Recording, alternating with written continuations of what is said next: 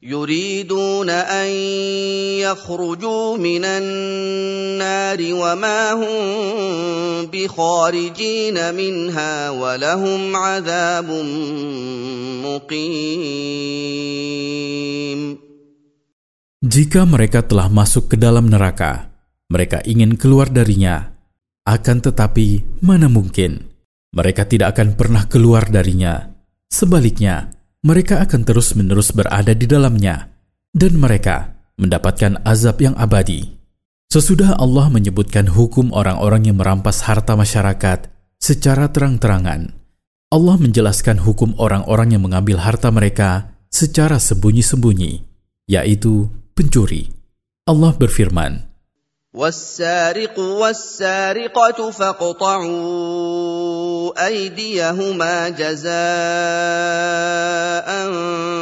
بما كسبا نكالا من الله والله عزيز حكيم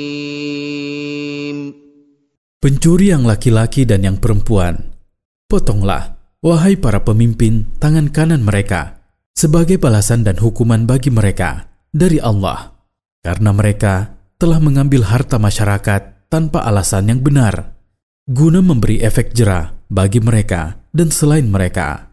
Allah Maha Perkasa, tidak ada yang mengalahkannya, Maha Bijaksana dalam takdir dan penetapan syariatnya.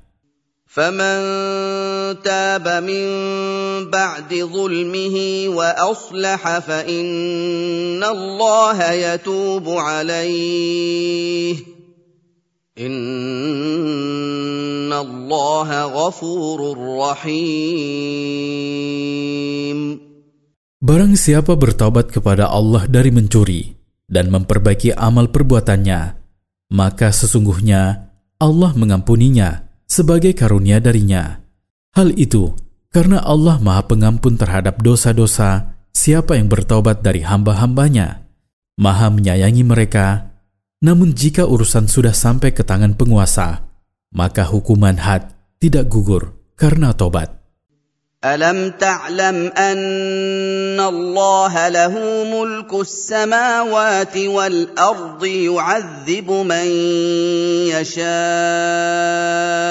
ويغفر لمن يشاء والله على كل شيء قدير. Sungguh, kamu wahai Rasul, telah mengetahui bahwa Allah adalah pemilik tunggal apa yang ada di langit dan di bumi. Dia bertindak terhadap keduanya menurut apa yang dia kehendaki. Dia mengazab siapa yang dia kehendaki dengan keadilannya, mengampuni siapa yang dia kehendaki dengan karunia-Nya. Sesungguhnya Allah Maha Kuasa atas segala sesuatu. Tidak ada sesuatu pun yang melemahkannya. يا أيها الرسول لا يحزنك الذين يسارعون في الكفر من الذين قالوا آمنا بأفواههم ولم تؤمن قلوبهم ومن الذين هادوا سماعون للكذب سماعون لقوم آخرين لم يأتوك يحرفون الكلم من بعد مواضعه. يحرفون الكلم من بعد مواضعه يقولون إن أوتيتم هذا فخذوه وإن لم تؤتوه فاحذروا. ومن يرد الله فتنته فلن تملك له من الله شيئا اولئك الذين لم يرد الله ان يطهر قلوبهم لهم في الدنيا خزي ولهم في الاخره عذاب عظيم. Wahai Rasul, tidak usah bersedih karena orang-orang yang bergegas mengumumkan kekafiran mereka kepadamu dan kepada wahyu yang kamu bawa. Dari kalangan orang-orang munafik yang menampakkan keimanan, dan menyembunyikan kekafiran. Dari kalangan orang-orang Yahudi, ada orang-orang yang gemar mendengar kebohongan, bertakluk kepada tokoh-tokoh mereka yang tidak mau datang kepadamu, karena mereka berpaling darimu.